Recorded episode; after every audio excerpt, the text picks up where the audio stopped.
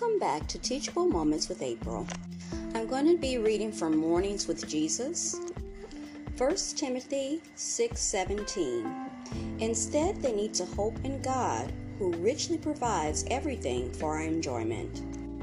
This is an account by Diane Neal Matthews. Confession time. I just now used a rubber spatula to scrape ice cream off the sides of its paper carton and eat it. Even though it's late afternoon, even though I had a bowl of the black walnut ice cream this morning, I can explain. My freezer drawer is overcrowded right now. This morning, the upper drawer fell off the roller track when I pulled it out. This afternoon, I saw that the ice cream carton was in the way. So, I scooped out the ice cream into a small glass container. When I saw how much was stuck on the sides, I did the logical thing. I ate it. Instead of feeling guilty, I have a smile on my face. My earliest memory is of me sitting on my knees on a kitchen chair in front of an ice cream carton that someone had flattened out. I'm scraping the sides with a spoon while my dad, an ice cream lover himself, watched and laughed. I still remember how his eyes twinkled as he said, "You like this stuff, don't you?" Like many fathers, my dad didn't talk much about feelings. That's why sixty-five years later, I treasure that image of him smiling as he watched me eat ice cream out of the carton. Sometimes I, it's easy to get fixated on the aspects of following Jesus that have to do with taking up our cross and dying to self. We may forget that the Christian life also means embracing the blessings he's given us.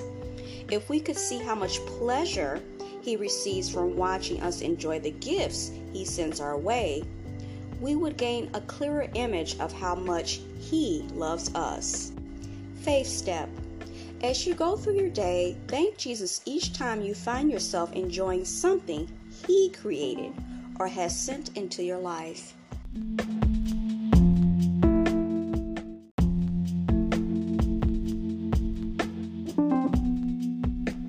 My final thoughts.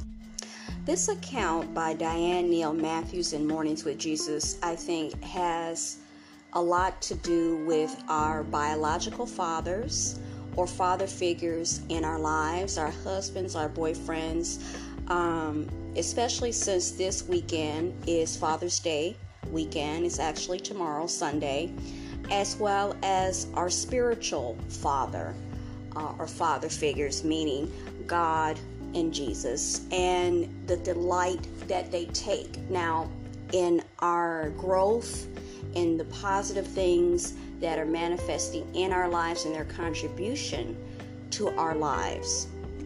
For me personally, um, anyone who know has known me for a certain amount of time, my biological father, he died many years ago, and I have no recollection of him. All that I have are accounts or stories by my mother, um, and basically uh, a handful of pictures of my father. Um, when I think of Father's Day, um, it, it, it doesn't leave me with much um, feeling um, as to any other father figures in my in my life. Um, when I think of any type of father figure, Um, I think of my mother. My mother was my mother as well as, as my father. Okay. She did things and is continues to do things um, that is a dual role. And I don't think that that's uncommon, especially for uh, people who are raised by single mothers. I think that that's very um, common.